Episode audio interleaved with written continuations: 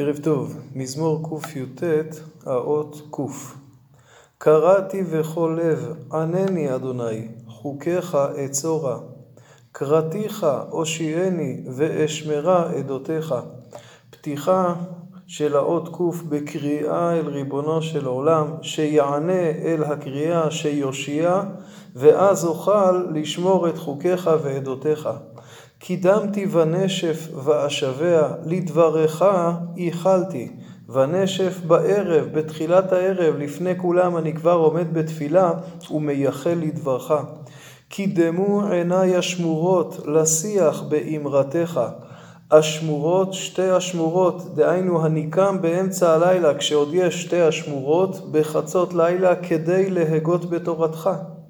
ולכן אני מבקש קולי שמעה כחסדך, אדוני כמשפטיך חייני. תשמע לקולי כמידת חסדך, כמשפטיך חייני. פותחים בחסד ומסיימים במשפט. זה הסדר הרגיל, משפט השם הוא בחסד. קרבו רודפי זימה, מתורתך רחקו. רודפי השימה מתקרבים אל מה שהם רודפים, אבל הם מתרחקים מהתורה במעשה הזה. קרוב אתה אדוני וכל מצוותיך אמת. מי שירדוף אחרי השם ימצא שהוא קרוב, ואפילו רודפי הזימה, אם ישנו את דרכם, ימצאו שהקדוש ברוך הוא קרוב אליהם. קדם ידעתי מעדותיך, כי לעולם יסדתם. עוד מקדם, מהתבוננותי בעדותיך, ידעתי את דרכך ואת זה שמצוותיך הם אמת, כי לעולם יסדתם, הם שייכים אל הנצח ויוסדו לעולם. אז אם כן הפסוקים הללו בעצם מבטאים את עוצמת הקריאה להשם, את הרצון לעובדו ואת התחושה של הקרבה לריבונו של עולם. לעומת אלו שרודפים את הזימה ומתרחקים ממנו. חז"ל ראו פה את מידתו של דוד המלך, שהיה קם בלילה, כינור היה תלוי ליד מיטתו של דוד, והיה קם בלילה כדי ללמוד תורה ולהתפלל לריבונו של עולם. ראה עוני וחלצני, כי תורתך לא שכחתי, גם כשקשה לי אני הוגה בתורתך. ריבה ריבי וגאלני, לאמרתך חייני. רחוק מרשעים ישועה, כי חוקיך לא דרשו. לרשעים באמת לא מגיעה ישועה, היא רחוקה מהם, כי הם לא דורשים את חוקיך.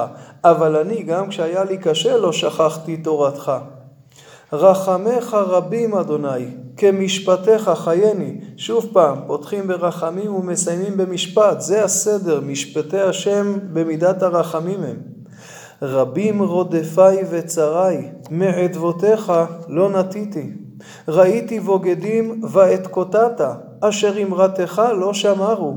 ראה כי פיקודיך אהבתי, אדוני כחסדך חייני. שלושת הפסוקים הללו הם בעצם נימוק לבקשה, תחלץ אותי, תגאל אותי. מדוע? כי בניגוד לרשעים ששכחו אותך, אני לא נטיתי מאדבותיך גם כאשר רדפו אותי. כשאני רואה את הבוגדים אני מתקוטט עמם, אני רוצה להשיבה מדרכם הרעה. אני אוהב את פיקודיך, ולכן אני מבקש כחסדך חייני. ראש דברך אמת, ולעולם כל משפט צדקך.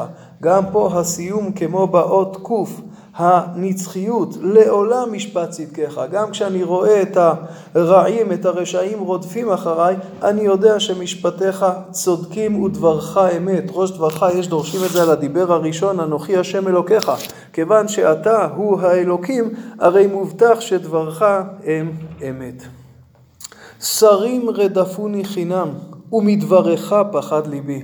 למרות ששרים רודפים אותי, אנשים גדולים, אבל לא מהם אני מפחד. מה שאני באמת מפחד זה שמא אני אטעה ואעבור על דבריך. שש אנוכי על אמרתך כמוצא שלל רב, זה הדבר שמעניין אותי, זה הדבר שאותו אני אוהב. שקר שנאתי ואתעבה, תורתך אהבתי.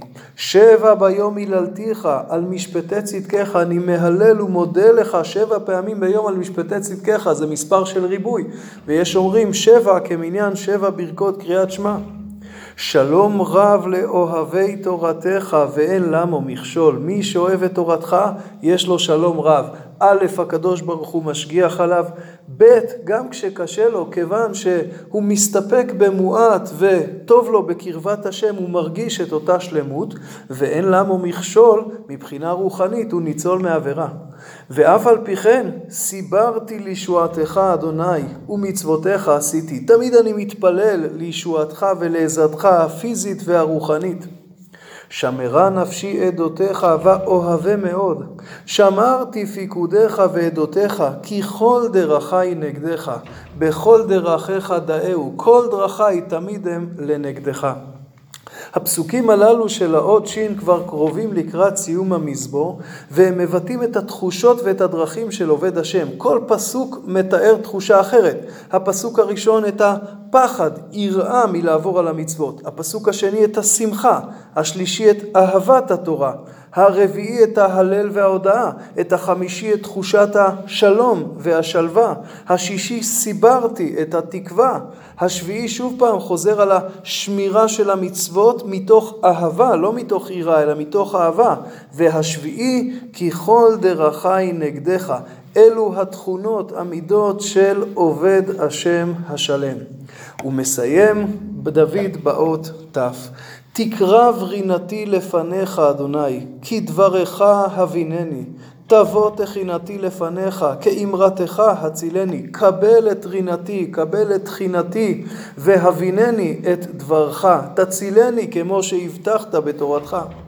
טבענה שפתי תהילה כי תלמדני חוקיך, ואחרי שתלמדני חוקיך, שפתי יביעו תהילה והודיה לשמך. טען לשוני אמרתך, כי כל מצוותיך צדק. אני אספר לכולם עד כמה מצוותיך צודקות. תהי ידך לעוזרני, כי פיקודיך בחרתי. תאבתי לישועתך, אדוני, ותורתך שעשועי. השתוקקתי כל כך לישועתך, כדי שאוכל להשתעשע בתורתך. תחי נפשי ותעללך, ומשפטיך יעזרוני. טעיתי כשה טעיתי, כשה עובד בקש עבדיך, כי מצוותיך לא שכחתי. הפסוק האחרון הוא מופלא. אחרי כל ההשתוקקות והמידות הטובות והתכונות, עדיין המשורר רואה את עצמו כטועה, כמי שמחפש את דרכו. הוא מתפלל לקדוש ברוך הוא כמו שרואה, מחפש את השה שאבד לו, כך תבקש אותי, כי מצוותיך לא שכחתי, גם אם אני לפעמים טועה, אני תמיד רוצה ללכת בדרכיך ובמצוותיך. אז אם כן הפסוקים הללו של האות ת', פסוקי הסיום של המזמור, הם מסיימים בתפילה ובתחינה שבקשותיו יתקבלו לפני השם, שהשם יושיעו, יבינו וילמדו את דרכיו. שימו לב לבקשה, תלמדני חוקיך. זו הפעם השביעית שהבקשה הזאת מופיעה במזמור. והפעם זה מצורף לטבענה שפתי תהילה. המלבים אומר, פה הוא בטוח שהוא יענה. אחרי ששבע פעמים הוא מבקש, הוא בטוח שהקדוש ברוך הוא יענה לו, הוא כבר מביע תהילה והודיה על כך. המזמור הזה, אם כן, מזמור קי"ט, זהו המזמור הארוך בתהילים, יש בו קע"ו פסוקים, 176 פסוקים, כמספר הדפים של המסכת הכי ארוכה בש"ס, מסכת בבא בתרא, כמספר הפסוקים של הפרשה הכי ארוכה בתורה, פרשת נשוא. כל המזמור הזה מתאר את האדם ירא השם, שמחפש להידבק בתורת השם בכל לב. זה לא פשוט, זה מתאר את ההתמודדות שלו עם עיכובים פנימיים ועיכובים חיצוניים, עם אנשים שמקיפים אותו ומנסים למנוע, עם תחושות מתוך עוני, מתוך דחק, זה מתאר את מה עומד במרכז חייו. מהיותו צעיר ונבזה עד עמידתו אל מול מלכים. חז"ל כמובן דרשו את זה על דוד בכל שלב בחייו, כשהיה נער, כשהיה נרדף, ואחרי זה כשנהיה מלך, ברגעים הקשים, תמיד התורה וריבונו של עולם לנגד עיניו. אליה הוא שואף, בה הוא הוגה תמיד בכל עת ובכל מצב. והמזמור מסיים בתפילה מדהימה, טעיתי כשה עובד בקש עבדיך. איזו ענווה של עובד השם שכל כך משתוקק לריבונו של עולם, אבל עדיין מחשיב את עצמו כשה עובד שמחפש את הדרך אל האינסוף. המזמור הזה יש נוהגים לאומרו לפני צאת השבת, לפני הערבית של מוצאי שבת.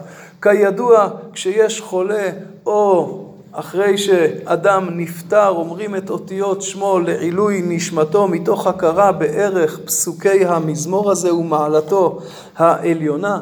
חז"ל אמרו שזהו מזמור יקר, שיש בו את האלף בית כפול שמונה, אם כן הוא כולל ומקיף את הכל, וכבר דיברנו על מספר השמונה שמבטא את המעל הטבע, כיצד התורה וההשתוקקות עליה מרוממות את האדם אל מעל הטבע ומחברות אותו אל הנצח ואל ריבונו של עולם. ערב טוב.